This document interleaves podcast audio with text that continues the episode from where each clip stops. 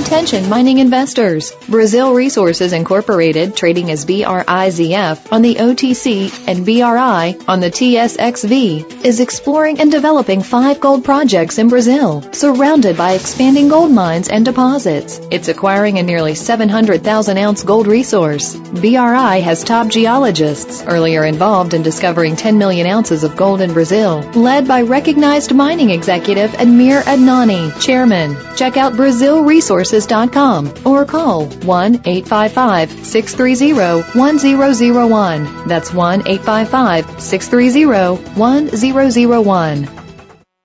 All financial advice provided on this show is for entertainment and educational purposes only. The financial ideas and strategies discussed are only provided as a starting point for a conversation about money matters. With regard to your particular investments and financial strategies, consult your financial planner, CPA, or investment professional. All your financial decisions are yours and yours alone to make and subsequently are solely your responsibility. The information that is supplied through the context of the radio program and any repurposing of its content by the host or network is a combination and collection of solid financial investment understanding, opinion, and comments. This network, show, and its host are not liable for financial strategies, outcomes that you employ in any manner that result in any kind of loss. Shares of corporate sponsors may be the subject of buy or sell recommendations in Jay Taylor's newsletter in accordance with Jay's objective opinion.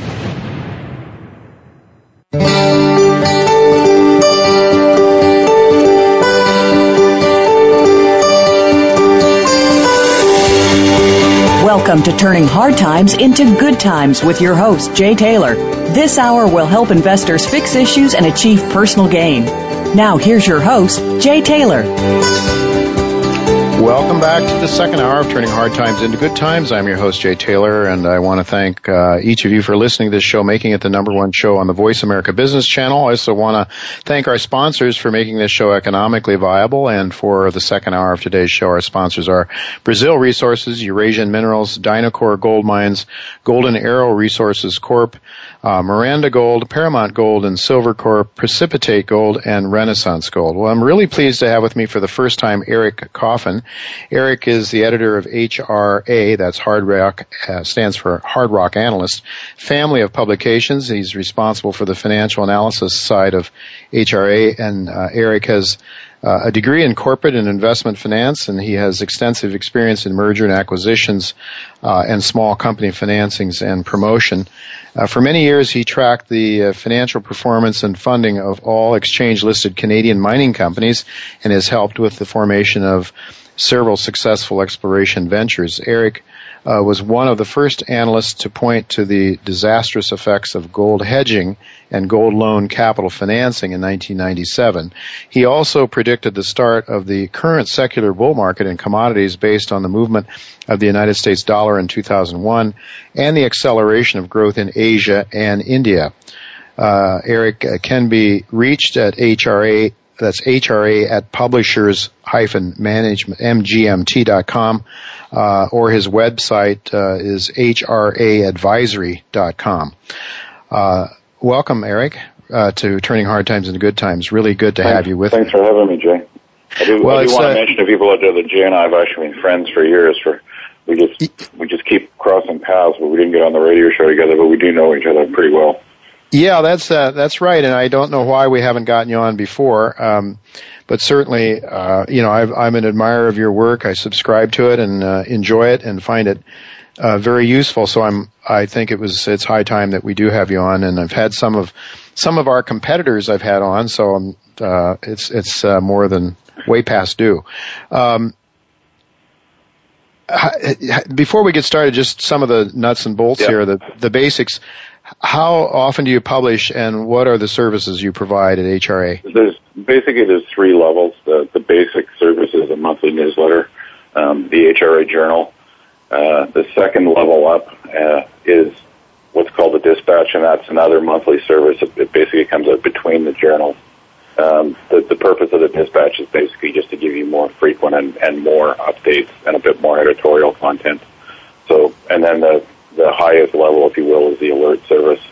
Um, and obviously, if you're getting the alert service, you're getting the other ones as well. So the alert service is, is basically news driven. So you might not see one for a month and a half, and then you might get four of them in three days. It just it just depends sure. on what comes out from companies.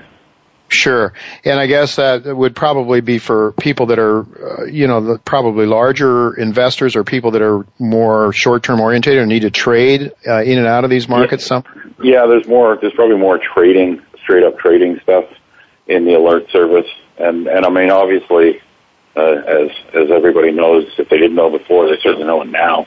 That's involved in these stocks. I mean, these aren't these aren't low-risk things, so I mean, it's, it's not it's not widow and orphan material. Let's let's put it that way. Well, yeah, let's put it that way for sure. And boy, is that lesson not being hammered home to us these days. oh yeah. you know, we, lest we forget, uh, those of us that have been around, you know, made many trips around the sun have have seen this this play before.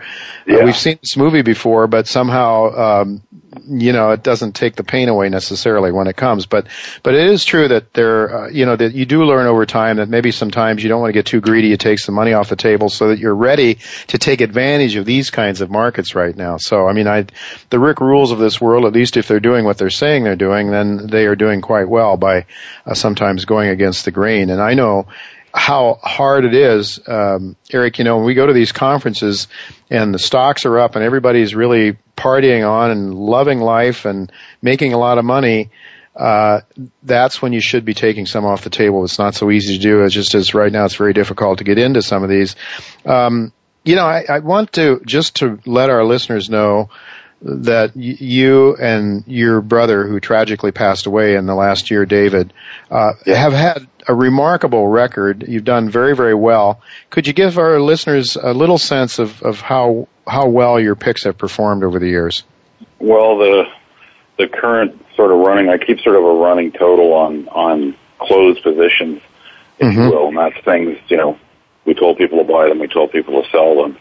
Um, I need to I need to update it again, but the most recent update was not that long ago, and all, all the closed positions from 2003 to 2013, um, that's 87 closed positions. The average on those is 220 percent. Um, nice. I would I would add the caveat to that that I have to update this, and I'm pretty sure that the next five or six I had aren't going to be aren't going to be green, so that number's yeah. going to come down some. You know, it's probably going to come yeah. down to around 200 or so. Sure. Of those 87, about oh 25 of those were takeovers by larger companies. Mm-hmm. That's one thing we always look for, of course, is someone that can develop a resource that, that someone else is going to want to buy, since that's that's really the end game for for a lot of these guys. Um, is, yeah. hopefully to be bought out. I mean, it hasn't happened much lately, but but uh, that's that's what most of them hope for. At the end of the day, it's certainly the cleanest out for everybody. Yeah, indeed. Most of these uh, exploration companies are not don't have the skill sets that are required to to go into production. Uh, there's actually at least one I know you follow on your list, uh, though, that has gone from exploration to production. They're doing quite well. Uh, I think Silvercrest Mining is that the one? Yeah, Silvercrest Mines. Um, I've followed them since inception, really, since they listed, and they're a good, you know, they're a good example of of how a good company like this works at a couple of different levels. Uh, one is that when they first started up, they were in a couple of Central American companies that will remain unnamed, and they ran into all kinds of political disaster there. Um, mm-hmm. But because they had a strong management group, they were able to regroup and move into Mexico and uh, discover and develop a property called Santa Elena, which went into production last year. One of the things I always liked about these guys, and I've gotten to know them very well over the years, is is it is a management group that actually had experience taking things through production, and it is important. You know, I, I my my suspicion is over the next two or three years here, we're going to see more companies trying this. I think we're going to see more guys going to something at a scale that a junior can conceivably do. Mm-hmm. And I mm-hmm. don't think that's a bad thing, but but if you're following companies like that, it's pretty important to look at the management skill set because it's not the skill set for finding deposits is not the same as the skill set for putting them in production successfully. Silvercrest is somewhat unusual in that they do actually have both those skill sets. Um, Eric Fier, who's the who's the CEO now, but also the head exploration guy, is a pretty talented geologist. He's done a very good job on the exploration side. But they've also got you know Barney Magnuson, who's the CFO, and and Scott Drever, who's the chairman um, and president. He's both of these guys have put mines in production on the operational and the finance side, and they did they did a great job of it. So it's a company I still follow. It's up, you know, whatever, 400% or something from when I started talking about it. But I'm, I'm, it's a company I'm extremely comfortable with because I'm very, very comfortable with management. Yeah, there's uh, a stock has got about 107, 108 million shares outstanding, I believe, and it's uh, selling at about two, two and a half dollars, something like that, perhaps in this. Yeah, and market. they've got a, they have they have a very credible. They're doing heap leach, basically heap leach oxide extraction at Santa Elena. They will be putting a mill in. Um, you know, they're they're kind of talking about feasibility studies and stuff, but I know I know they've already made the decision because I know they've already started ordering long timeline stuff.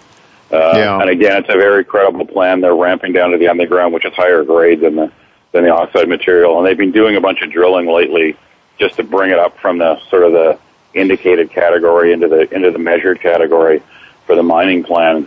And and as part of that, one they found some nice high grade stuff, but they al- they also found some new high grade stuff. So it's probably going to get larger.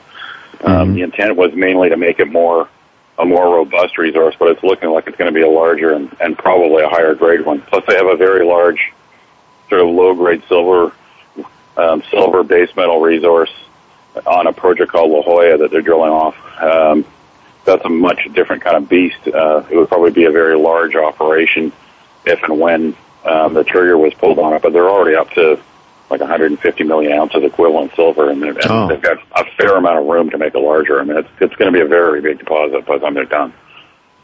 That's uh, very interesting. For the sake of our uh, listeners, that symbol in Canada is SVL. That's uh, Sarah Victor Larry, and uh, I'm I'm sure you can buy it down here in the states. I don't currently do own it, have but a, it's they do have a listing, and I, I honestly don't remember off the top of my head what what the symbol is because yeah. um, yeah, but I Well, think they're on the they, they are listed down there. I do know that. Yeah, and uh, well, you can buy most of the Canadian stocks down here, not the most liquid market a lot of times. But if their primary, uh, if the primary exchange is in Canada, where the, I think the regulations in this industry are second to none, and I'm not a big proponent of regulations, as people on this show know, I'm a, a, a laissez-faire free market guy. But I must say that in Canada, I think they've done a remarkably good job uh, and uh, of regulations, which leads me to sort of a, a theoretical question for you, Eric. I, Yeah. you know, we've we've been through, and I want to ask you how you would compare this this current downturn with some of the other difficult ones, and and the Bre-X situation. Uh, life, life was tough after Bre-X for a long time, but Oh, yeah. Bre-X brought with it a lot of regulations. The 43101 uh, regulation came out of that. Um, are, I'm I'm assuming you believe we're much better off for having 43101 than than before. The industry well, is better I, off. I, I think we are. I mean, I think it gives investors a lot of comfort, which is, you know, in and of itself uh, a good enough reason to do it.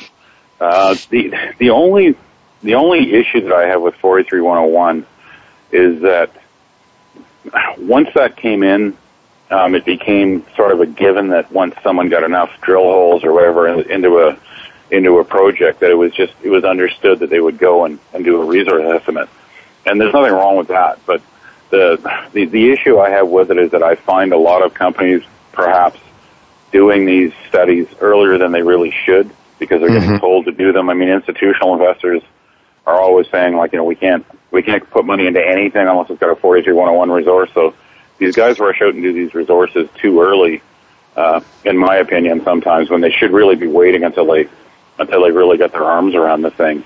Because I So they- find that the market, well, unless unless somebody does an updated resource where there's truly an enormous growth in the resource, I find once a number's out there, it kind of it kind of gets set in stone almost, and and people go, okay, the resource is X because that was the Yeah. first 43101, even if that's only 10% of what they're drilling off. So I do think sometimes they get done a little bit too early. Um, and then, and there are, I mean, some of, you know, the truth of the matter is, I guess, if your end game is to try to sell something to a major, um, certainly majors might tell you, well, we need a 43101 resource. But I mean, a lot of the times uh, people should understand uh, funds and majors saying that it's really kind of a dodge uh, to the company. It's kind of a way to just kind of slough a junior off and, and not deal with it because any any major that isn't run by a complete idiot that's going to be making a serious takeover offer, they're running Yeah. those numbers themselves anyway. Absolutely. Um, and they don't they don't give a they don't they couldn't care less what the 43101 says. They're going to have their own numbers based on their own parameters of what they think it's going to cost to mine in that part of the world and what they think the hurdles are, and whether or not it matches up to the 43101's immaterial to them. They're going to use their internal number. I mean, I can remember. I'll give you a really good example. Um, and I'm not saying that this example fits everybody, but uh, a company called Virginia Gold, which we've followed forever, Mm-hmm.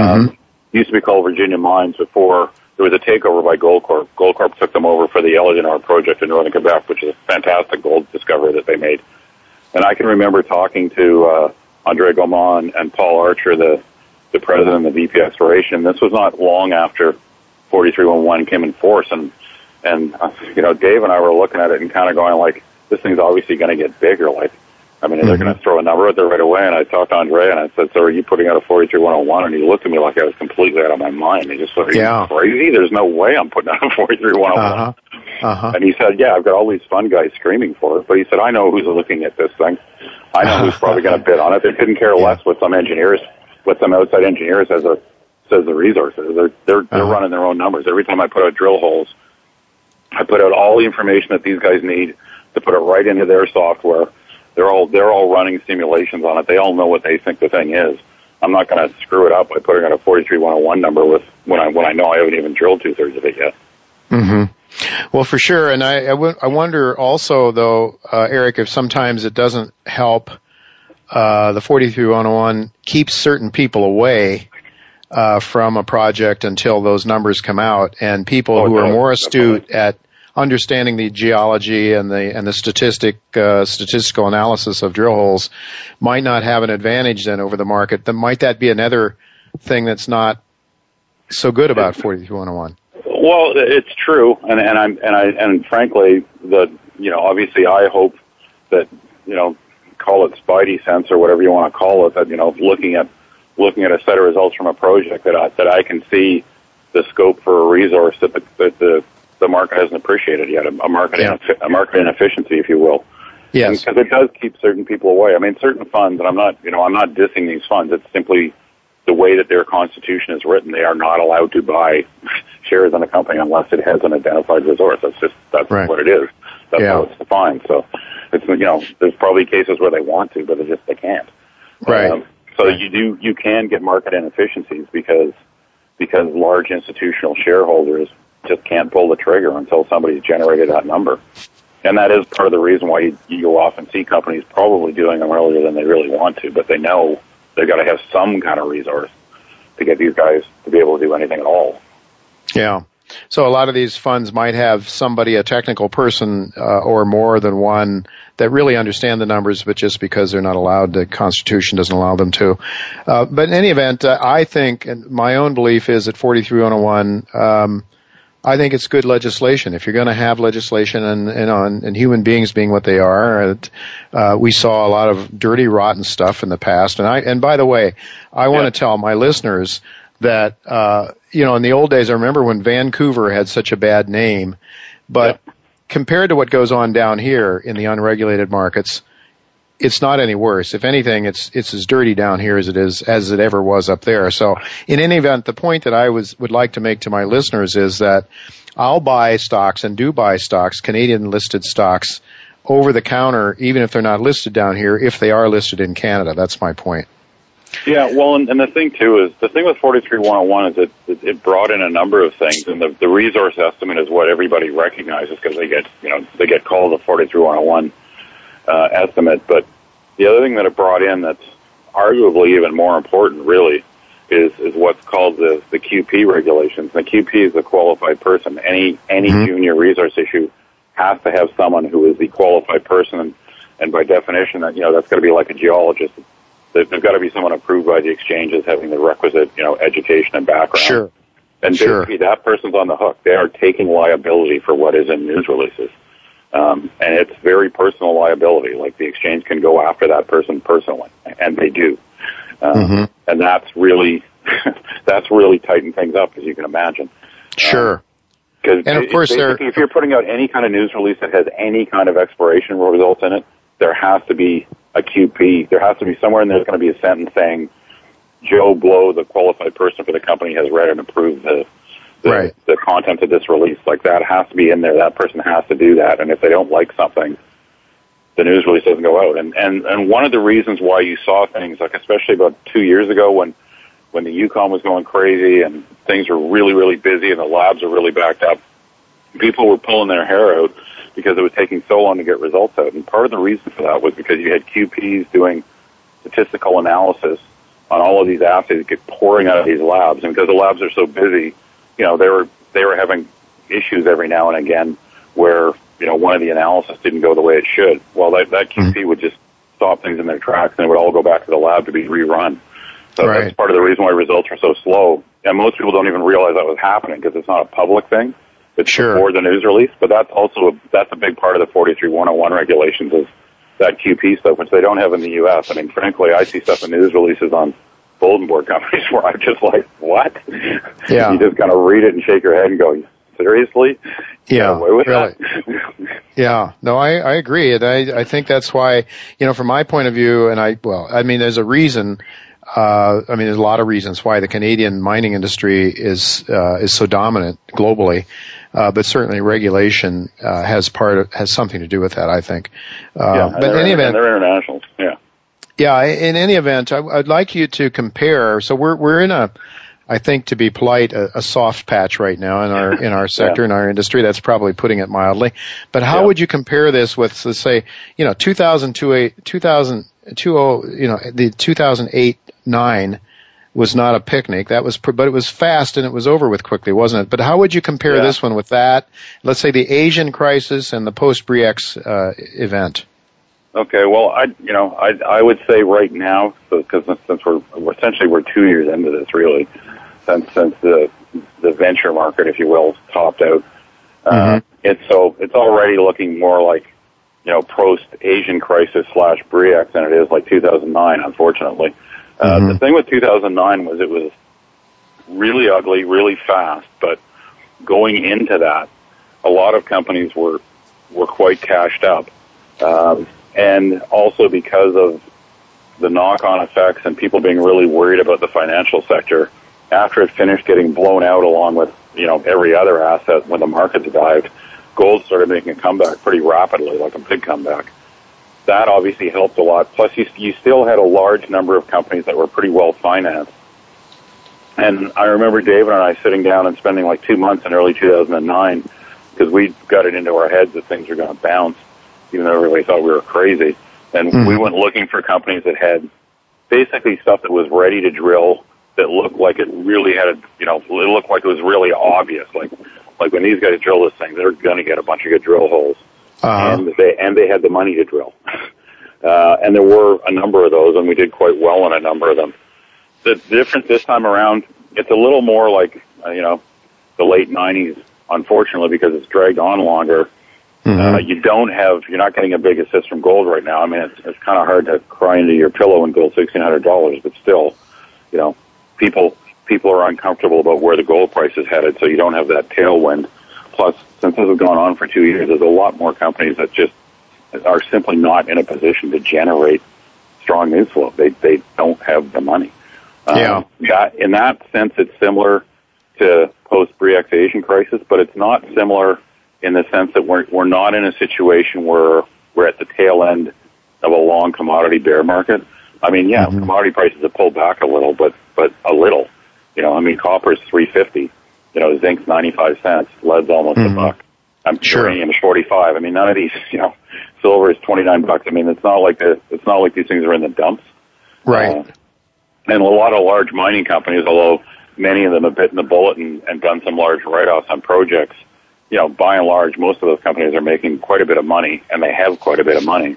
It's kind of a real rich and poor thing, where the the guys that are in tough are the juniors, and and I think, you know, in my experience, what turns a market like this around is discoveries. But of course, for discoveries to happen, someone's got to be able to afford to drill something, and there there are some companies out there that can, but it's not that long a list. I mean, you're you're right. There's a lot of companies in trouble, and I'm not sure there's an easy way out for a lot of those guys. No, I would think that a lot of them, unless we get some sort of a turnaround fairly quickly, that the going to be a lot of dead bodies up there in Vancouver, uh, so to speak.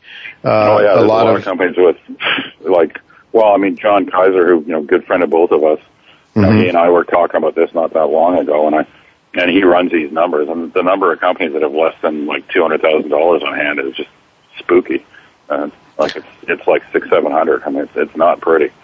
Yeah, and you know, and these companies have share prices that are below ten cents, and in many cases below a nickel. So it's uh, it's it's bad times, it's tough times. But here's the thing, uh, Eric. I like the companies that have that are that are you know like your Silvercrest mines. Um, companies that are new producers, young producers that that have the ability to grow their earnings. Uh, mm-hmm. and companies that can survive are going to go out and buy up some of these companies with lots of data lots of drill hole data and, and a lot of uh, geological information that they can use in the future, right? So it yeah. seems to me it's the best of both. Worlds. It's the best of all worlds. It's the best. It's the best of worlds for companies that have that are strong financially, have cash flow, or even if they don't, if they've got deep pockets and have a lot of resources.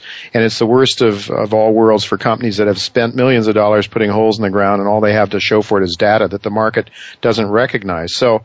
So are you focused um, more, I mean, you are really about exploration to a great extent. I, I am, although I mean, I am looking at, at you know, recent, you know, recent or, or soon to be producers.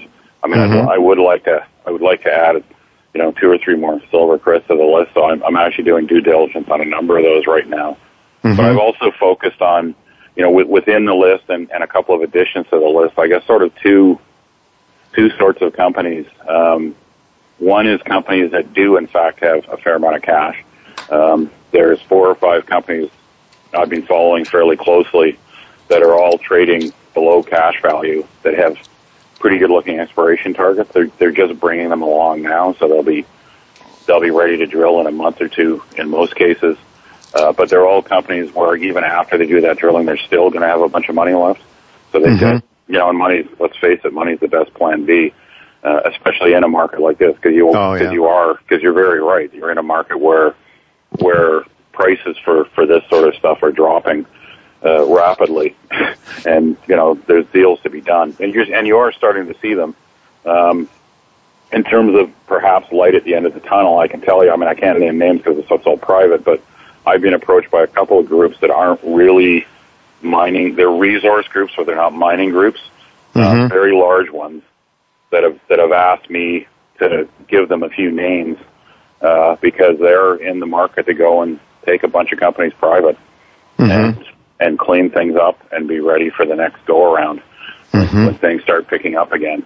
Um, and and this is very this is what I would classify as very smart money. So you know mm-hmm. the, the really smart money is actually out there shopping right now. The, yeah. Unfortunately, the, the downside of being attracted by really smart money is they tend not to pay, overpay for things. so it's, it's not like they're planning to do anybody any favors, unfortunately. Uh, yeah. But but you will see. I think you'll. I think people will be surprised at some of the companies that they see taken out in the next few months. There'll be ones where guys will be scratching their heads, going like, "Well, yeah, well, how come that one?" Because it's just an expiration deal. But it's because you know there's companies with really strong project sets and and strong technical management that just are going nowhere in this market. With the guys are looking at saying, "I'm just going to take the whole thing out." Just yeah, not private. Going nowhere, not necessarily for any any fault of their own or any lack of uh, of of skills in in the exploration sector, but just because that's the way the markets are now. Yeah, um, and I and I have been trying to find companies that are in a position to generate news because the reality is when and when this you know this market will turn at some point. I mean, you can't produce any of this stuff for nothing. None of it's easy to find. I mean, gold isn't sixteen hundred dollars just because there's guys putting it under their mattress. at sixteen hundred dollars because it's hard to find and, expensive to mine. I mean, it's, it's not something that's going to be pouring out of the sky just because of the current price. Um, the supply constraints are, are quite real, so you will see a turn in this stuff. And I'm, I'm looking for guys that when that turn starts, they're kind of ready to, you know, they're ready to go, if you will. Sure. Yeah, and I think there's there's I mean we've been quite a while in this bull market. Uh, you know, this is a, a soft patch, as I say, a, a tough time during this sec what I think is a, a secular bull market. And there's been an awful lot of development, an awful lot of data, an awful lot of projects, a number of projects that are uh, a growing number of junior producers and smaller guys too. So there seems to be a lot of opportunities, Eric. I, I noticed that my engineer is telling me you have a minute left, so I'm okay. uh, I'm wondering if you could come back after the break and talk for another sure. ten minutes minutes or so, could you? Yep. All right. Yep. So I, I just uh, before uh, we go to break, though, I want to just pose one one question to you, uh, and then we'll pick up on it on the other side of the break. But you talked, okay. I know, in a recent newsletter about the rising cost. This is certainly yeah. something that I have noticed too. And after Lehman Brothers, we saw what Bob Hoye, and he talked, was earlier on our show today again, talked about the real price of gold rising because gold went up relative to a basket of commodities that he follows. It went up relative to a basket of the Rogers, well, the Rogers Raw Materials Fund, which I look at. And, uh, and with that, we saw the major mining companies' profits surging, going up very dramatically. However, uh, over the last 18 months to two years, those uh, earnings have come back, and the analysts are scaling back their projected earnings uh, very dramatically, quite dramatically. And you mentioned uh, in uh, in your most recent letter, you talk you touch on this issue of rising costs. Costs have been going up for gold producers, I suppose for copper producers that's as well the case uh, too. So when we come back after the break, I'd like to ask you to address the cost issue and and what what's going into that. Why uh, why our gold mining profits are still very strong? I track them uh, from the big guys, and they're doing quite well. But we're seeing a decline in earnings, and then whether or not uh, uh, we might see a turnaround sometime in the near future. So uh, uh, if we can pick up on that when we come back, folks, don't go away. We're going to take a, a, commercial break, and when we come back, we'll uh, we'll talk more to Eric Coffin. Don't go away.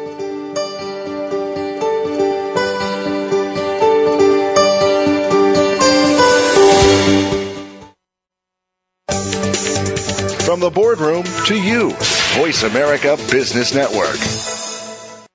Investors deserve to start seeing greater returns, period. Creating shareholder value requires vision and a disciplined, fiscally responsible style. At Dynacor Gold Mines, we are proving how to fuel growth without shareholder dilution. Cash flow and liquidity levels are as robust as the company has seen throughout its history. Dynacor is a low risk public company generating actual profits coupled with real shareholder value. Learn more at DynacorGold.com or follow us on Twitter at DynacorGold. Windfall profits happen frequently in gold exploration stocks, but the risk of losses are also common. Miranda Gold enhances prospects of shareholder gains by combining the intellectual capital of geologists, mine finders Ken Cunningham and Joe Hebert with other people's hard dollars in search for elephant-sized gold deposits in politically safe places like Nevada and Colombia. That keeps shareholder dilution to a minimum, so when discoveries are made, major gains are possible. For more, go to mirandagold.com. Precipitate Gold is focused on exploring and developing its gold properties in the Dominican Republic and Mexico. Precipitate's management team has been responsible for numerous takeovers, with valuations exceeding $280 million. With a successful team and a growing portfolio of quality gold assets, including an attractive concession adjacent to GoldQuest's holdings in the Dominican Republic, the company is well positioned for growth in 2013. For more information, please visit www.precipitategold.com business community's first choice in Internet Talk Radio. Voice America Business Network.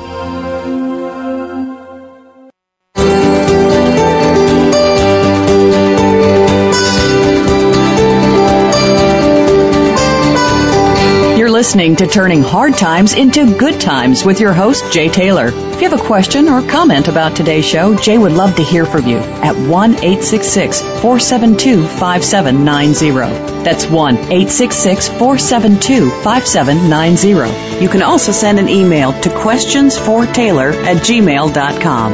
That's questions, the number 4, Taylor at gmail.com. Now, back to our program. Welcome back to Turning Hard Times into Good Times, and I'm really pleased that uh, Eric Coffin could stick around a, few more minutes with us here. Uh, Eric, when we went to break, we started, I was asking you about costs. You mentioned yeah. in a recent letter that the cost of, I think in the gold sector, I think it's probably true in all the sectors, uh, gold is what I follow most closely, but the gold, the cost of producing gold is going up a lot. Would you like to give our listeners some sense of why that's true? Yeah, you know, when you look at, when you look at project costs, and you know by that I mean the cost to put a mine in production. The the level of inflation in the mining sector is it's just unbelievable. I mean it's it's way higher than it's about any other industry. Uh, you know it was probably from 2004 to say 2010, 2012 even. It was probably running in the order of 15% as opposed to a, an underlying one that was more like two or three percent. And there's a couple of reasons for it. One is you are dealing, the bigger a mine gets, and, and the majors for a long time, up until very recently, their preference was very much very large, low grade, scalable operations. And by that I mean operations where you could, once you had it built, you could relatively easily go from 100,000 tons a day to 200 to 300,000 tons a day. That they could support those kind of production rates. Um, and that meant a lot of very specialized equipment with very long lead times. And, and really, I think the suppliers, the suppliers were jacking prices up because of that. But I also think you've got a situation where most of these big deposits, you're dealing with building a lot of infrastructure. So you're not just building, you're not just digging a hole in the ground. You're, mm-hmm. you're building the mill, you're putting in the road, you're putting in the power lines, you're putting in water supply. The prices of all those things went through the roof. Wages went through the roof. I mean, everything did. And this is something that I think really needs to be addressed and, and I think is going to be addressed over the next 12 to 18 months. I think you're going to see this inflation rate slow right down and hopefully even reverse because it's, it's totally out of control. And this has created a lot of problems. Um, when, when we were off air, you mentioned a comment that, that our mutual friend Brent Cook made, and that's again that's a big part of it. The grade has dropped over the last ten years. These things aren't getting easier to find, and of course, if you've got to take two tons out of the ground to get a gram of gold instead of one, you've effectively just doubled your production costs. That was part of my comment earlier about you know people at I can remember in 2009, for instance, being in a conference in Chicago, and all the guys on on I was the only guy that was actually had any experience in the mining business, but it was a commodity thing. All the other guys were like perma bears, and they were all they were all just kind of laughing at me because I was telling them that copper the copper price had down, and they were going, "Oh, you're crazy! Look at the charts; it's going to go back to 60 cents, whatever." And I was like, "Okay, guys." None of you apparently know anything about the mining business. You cannot get the mining sector to give you 15 million tons of copper a year at 60 cents that ain't going to happen because yeah. right now it's costing them about a buck fifty a pound to do it. So that's just not going to happen. Mm-hmm. Yeah. So. Uh, so, so we've had, so these are some of the cost factors. Uh, what, how do you think the mining companies, uh, are addressing? I mean, I'm hearing talk about, uh, you know, from the big guys that maybe they're going more, they're looking more carefully at grade, grade control, or just, just not mining the, the lower grade stuff that's that's what I've heard. I mean, I've talked to guys at several majors, um, and and in the case of one of them, a good friend of mine, he's he's the guy that kind of makes the buying decisions, if you will. And he basically his comment to me was, "Don't show me 20 million ounces on top of the Andes. That's 0.5 grams. That yes, and yes, in theory, it'll have a big net present value if I build this giant mine that costs eight billion dollars. Show mm-hmm. me two million ounces." I'm quite fine with underground because there's less permitting hassles because it's not a big ugly hole where the grade's high enough that I can generate a couple hundred thousand ounces a year at five hundred dollar cash cost, he said I'd buy that in a heartbeat. Mm-hmm. So, and and I think what you're going to see, there's been a lot of a lot of talk in the last couple of weeks, especially about um, quote unquote right sizing these companies, and by that they mean splitting them into probably geographic units. And the mm-hmm. part of the logic behind that is if you're a Newmont or a Barrick or an Anglo, growing your production 10 or 15 percent a year is, is really, really, really hard. Sure. I mean, you're talking about adding a couple million ounces a year to do that. It's it, it almost behooves you to go after these giant monstrosities because that's the only thing where you can add half a million ounces at one mine. You split them into geographic units or something like that where you're where you're growing from say two or three million ounces a year. It's a much more manageable thing, and I, and I think the smaller, higher grade deposits that are you know where the capex isn't half as much. It's like one tenth as much or one twentieth as much as these mm-hmm. giant behemoths. I think those are going to come back into vogue. I mean, I can, I can, I, I can kind of hear the ghost of my brother laughing because he was always, you know, we went through this cycle once before, and I remember him back there saying, you know, the problem with all these guys analyzing these companies is they they don't understand you can't stope an open pit, and, and what he meant by that was if you get this big cohesive deposit that's half a gram if mm-hmm. your costs get to the point or the price drops to the point where it's not economic, you're screwed basically. You're, yeah. you're screwed. Like you can't do anything about it. You're done. If right. you're mining something underground in 10 or 15 different stopes and the prices drop, you basically, you don't really want to do it, but you can go after the high grade and you can actually adjust your, your operating costs with relative ease because it's that kind of deposit. Mm-hmm. Um, I think you're going to see more of the mining companies going back to that sort of deposit type where they can control the costs more. Yeah, no, I think there's no question about that. It's, it's, it, it, has to happen unless we see a reversal somehow. You know, you, you mentioned maybe the cost will come down. Maybe there will be a reversal. I, we certainly saw it, uh, after Lehman Brothers. That's when I saw the, you know, the cost of everything really sort of drop and that, that I think helped to pave the way for the booming uh, profits in the gold sector, but of course that brings uh, other kinds of pains with it as well when we go through one of those and, things. And I think we'll see that again too. I mean, part of the part of the side effect of, you know, like we started at, at the start here talking about all these companies that had almost no money left. I mean, there's a whole bunch of geologists, geophysicists, you name it, being released. I mean, I, I think you're going to see costs of that sort are are going to drop in the next little while. I think that is definitely going to happen. Yeah, I know. I you know I know that uh, geologists that were working, you know, not for companies but uh, for hire by the day or whatever, uh, were those those wages can or those uh, fees can change quite a bit depending on market conditions. And I saw, I've seen both uh, extremes. Uh, I, Eric, I have to ask you a question about yeah. PEAs. Uh, yeah. We've uh, lots, and you wrote about this in your recent letter too. I think you, you've looked at some 100 PEAs. There was one company here that's been a sponsor in this show. We've had them on. They recently came out with a PEA, uh, and the stock is selling at about 5% of the discounted present value of the stock. Of course, the stock yeah. is selling at a, at a nickel a share. They had to have a half a, half a billion dollar, uh, capex to put it into production. Yeah. But you know, why is there such a disconnect between what the market is paying for these things and what the PEAs are saying they're worth? Are the PEAs not worth the paper they're written on? Are the PEAs, are the people that are doing the PEAs realizing who's paying them and they're giving them the news that the companies want to hear, or, what's the story? there might be a little bit of that. I mean, PEAs do have a, a relatively large error factor, and, that, and I don't mean that to diss the guys doing them. It's just the nature of, of PEAs. They're Right. You, you know, there, there's a lot that doesn't go into them. I mean, doing a full feasibility study costs millions and millions of dollars. Sure. Um, and PEAs, basically, you're supposed, the idea behind a PEA is that's to decide whether you should bother doing a feasibility study. So mm-hmm. they're much cheaper exercise and the costing is less rigorous. And, and usually it'll say in them it's like plus minus 20%. Um, that's usually the error range they use. I, I think part of the reason why you're seeing a problem is simply that is that they haven't worked and by that I mean when people first started putting PEAs out, um, you know, they the shareholders would hope to see a major come knocking on the door the next day saying, "Well, I see you got a you know half billion dollar NPV. How about we cut you a check for three fifty and everybody's happy?" Yeah, um, that actually happened a, a few times, but there's been this huge. I mean, I was shocked when I did this search when I found out how many of them there were had come out in the last year. Um, and of course, in most cases, they haven't ended in that scenario. And, and shareholders, when they don't see something happen like right away, they they tend to basically get disheartened and start selling. And the problem you get with PEAs, especially in a especially in a bear market like this, is you've got this huge disconnect. You've got a company with a say a ten million dollar market cap puts out a PEA that says their capex is half a billion dollars. Yeah. You know, effectively what that company is saying is we can't do this. Yeah. Um, that's not the intent of the PEA.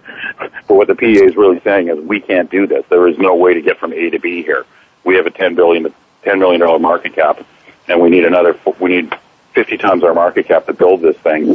Best case scenario, even if we found a you know a bank that was owned by our mother-in-law that was going to lend us 350 million, we still have to raise the other 150, which means we're going to dilute all of you by 1500 percent.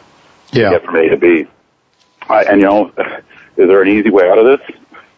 I, I don't think so for a lot of them. I think I think what will happen with a bunch of them is they will get taken out. They'll get mm-hmm. taken out at prices that don't make any of us happy as shareholders, and some of them will you know, what I what I'm expecting to see a lot of is revised PEAs where where guys that have gone the route that they thought majors wanted, which was show me this big giant low grade thing that I can put this humongous mine on, go back to it and say, well, okay, out of the six million ounces here, is there a million ounces we can go after at say two or three thousand tons a day where we can put this thing in production for mm-hmm. 80 million instead of 500 million. And then maybe, you know, maybe we can find a path to production here because um, that's that's what that's the problem is these guys are putting these things out and the capex is so much bigger than their market value. There's just there's no way to get from A to B. Right. Well, Eric, you know, it seems to me most of the juniors are involved more in exploring for for gold. Uh, as opposed to these big, bigger projects, you know, like the copper and the base metal projects and so forth. Yeah. Uh, is that just because, in general, in theory, you can do stuff, and I mean, you can have a smaller scale operation in gold that should be financeable by by smaller companies? I mean, in normal times. And then it's partially that. I mean, heap leach in particular. Although I think, you know, you can you can do uh, you can do a heap leach oxide operation on copper. I mean, I think what had people shy away from it is one. I, I think the market's a little more nervous about base metals, and, and generally speaking, for a a given discovery size, say a you know just to use round numbers, a billion dollars worth of metal, the market mm-hmm. simply gives you a lot less credit for base metals than it does for for precious metals. Mm-hmm. So a lot of guys just shied away from that because they just said, well, yeah. if I'm going to find a billion dollars worth of metal, the the market will give me a hundred million for it if it's gold, and it'll give me forty million for it if it's copper. So I'm not going to bother looking for copper. Mm-hmm. Um, I, you know, that's another thing that where I think you'll see some, where I think you'll see some turn. I mean, this stuff's all this stuff all goes in cycles, and I think you'll see some of these. You know, if copper holds up, I mean, personally, I won't be too shocked to see copper drop below three bucks, but that's still a very high price historically. Mm-hmm. Uh, mm-hmm. I think there's any number of projects that you get very strong economic numbers out of that, that don't have to be giant. I mean, you can you can start with higher grade copper deposits where you're building a hundred million dollar mine rather than a billion dollar mine. Same way as you do with gold. Mm-hmm. mm-hmm. Yeah, well, uh, gold is uh, you know primarily what I what I look at for various reasons, but um, I, I have to ask you about. Uh, you follow other things as well, and we yeah. we've only got a couple of minutes left here yet, but um, I know that you know Bob Bishop, who handed off his letter when he retired to you and your brother David. Uh, in speaking to him, he was quite big on um, uh, not that long ago on graphite any idea, any thoughts about graphite? Is that something that you think uh, uh, might make some sense? Yeah, I am looking at a few. I am looking at a few graphite deals. I mean, it was one of those things that kind of got away from us in the sense that when it took off, it took off so fast that yeah, a lot of the things we like just looked expensive right away. Really, uh, like anything else, those things that come back. Although I must say, graphite, good graphite companies seem to be trading better than most things these days, which is yeah. part of the reason why I'm interested in them. Graphite I like because it's a big market. Um, Dave and I never really got into the rare earth stuff too much, partially because we had a lot of um, private company experience with industrial minerals where they're small specialized markets, way rare earths are, and mm-hmm. we were just concerned about entering a market that small.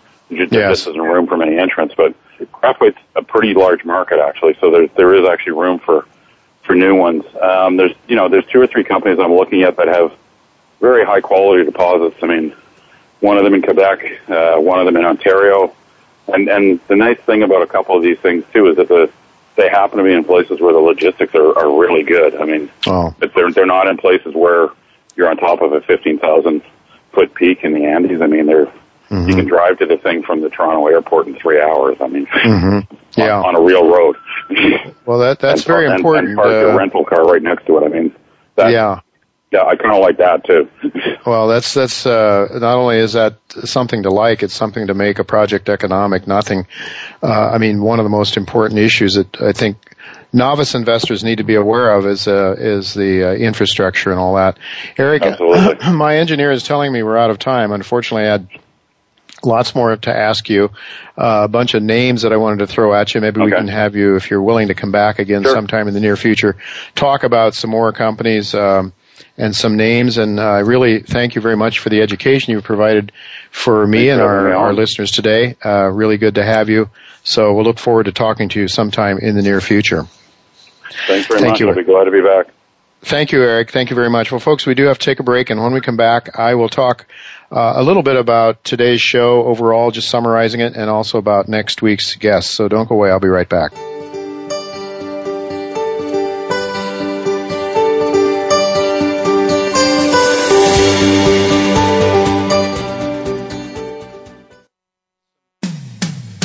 When it comes to business, you'll find the experts here. Voice America Business Network. Eurasian Minerals is a prospect generation exploration and royalty company focused on the discovery of gold and copper. The company currently has over 140 properties on four continents. Our joint venture partners have committed to spend over $15 million on Eurasian Minerals projects in 2012. The company maintains a tight share structure, a low cash burn rate, and holds $43 million in cash, creating value through discovery, growth, and royalties. Eurasian Minerals. Golden Arrow Resources on the TSX exchange has recently made a new silver discovery and is presently drilling a 6,500 meter program on that discovery. A maiden resource calculation is expected to be released in April of this year. The project is located in Jujuy province in northern Argentina, just 30 kilometers from the Pirquitas mine operated by Silver Standard. Golden Arrow has an experienced team with decades of experience in Argentina. Golden Arrow offers shareholders exceptional leverage with an exciting new silver discovery.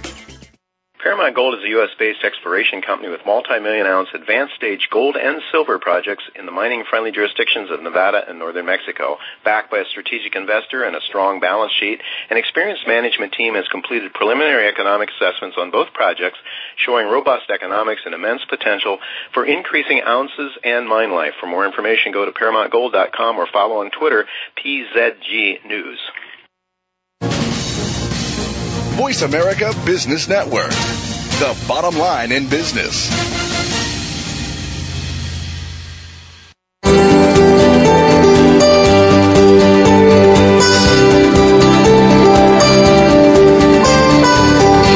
Listening to Turning Hard Times into Good Times with your host, Jay Taylor. If you have a question or comment about today's show, Jay would love to hear from you at 1 866 472 5790. That's 1 866 472 5790. You can also send an email to questionsfortaylor at gmail.com.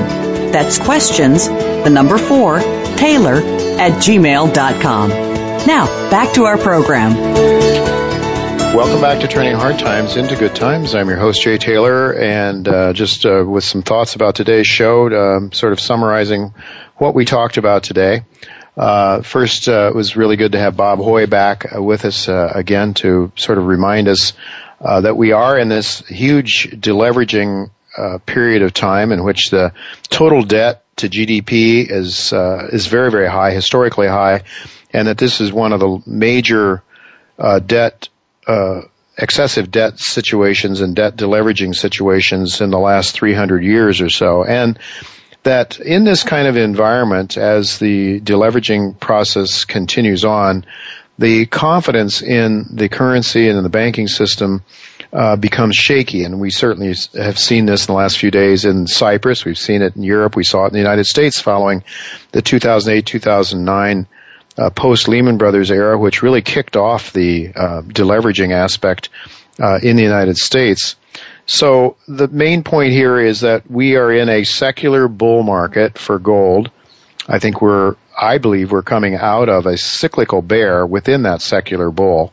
Uh, and uh, today, notwithstanding a, a, weaker gold market, but um, if you believe, as I do, that things are not all right, that the policies uh, that have been instituted uh, are not going to fix things long term, but in fact make them worse.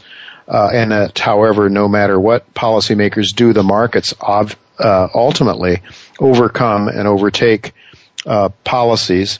Then uh, you know gold wins in the long run, and that's what Hoye is saying. And you know, I watched this, uh, this was Bob's thesis before Lehman Brothers, and I started tracking gold relative to the Rogers Raw Materials Fund. Bob Hoye has his own proprietary basket of commodities that he uses, but I started tracking gold relative to the Rogers Fund, and lo and behold, uh, right after Lehman Brothers, and uh, the purchasing power of gold skyrocketed. It went from 17.5 percent of the Rogers Fund to over 44%, got up as high as 49% when the European crisis erupted, uh, has come back down to about 43 or 44% now. Uh, and so we've had a trailing off in the last year and a half, two years, and with that, the gold prices, the gold mining share prices have come off very considerably as well. I think reflecting some of the things that Eric Coffin just talked about, the rising cost uh, in the gold mining sector that has really uh, trimmed the profits, and I'm looking at the uh, latest uh, uh, projections from the mining analysts that cover the big the big companies, and they have all come off very considerably as well. Uh, and so, uh, however, Bob mentioned that you know his work is suggesting that we're at the point in time now when it looks as though the real price of gold is likely to rise relative to commodities and relative to the uh, equity prices once again. Well, we'll see if Bob is right, but he does have a pretty darn good track record in terms of calling major turns in the past. Certainly did appreciate having Dr. Chris, uh, Chris Martenson with us for the first time.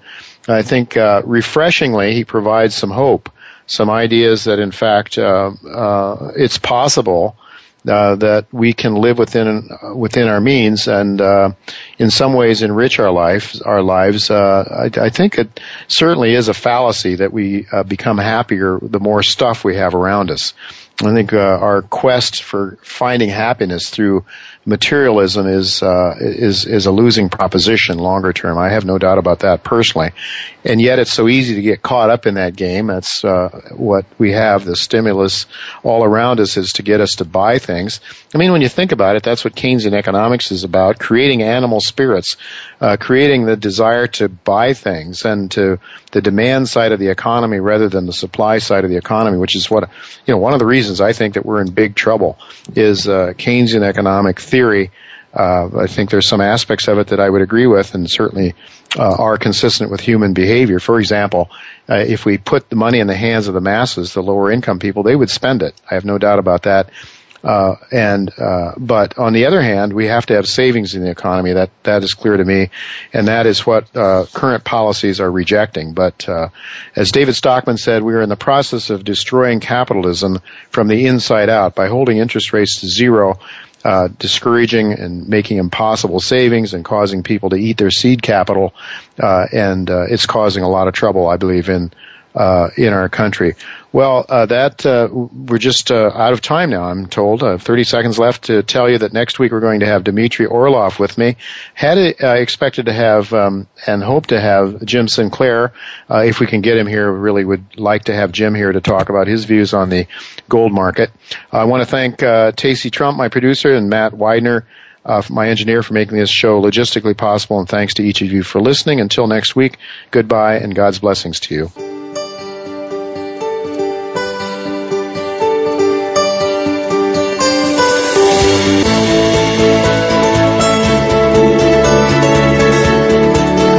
Thank you again for listening to Turning Hard Times into Good Times with Jay Taylor. Please join us again next Tuesday at noon Pacific Time, 3 p.m. Eastern Time on the Voice America Business Channel.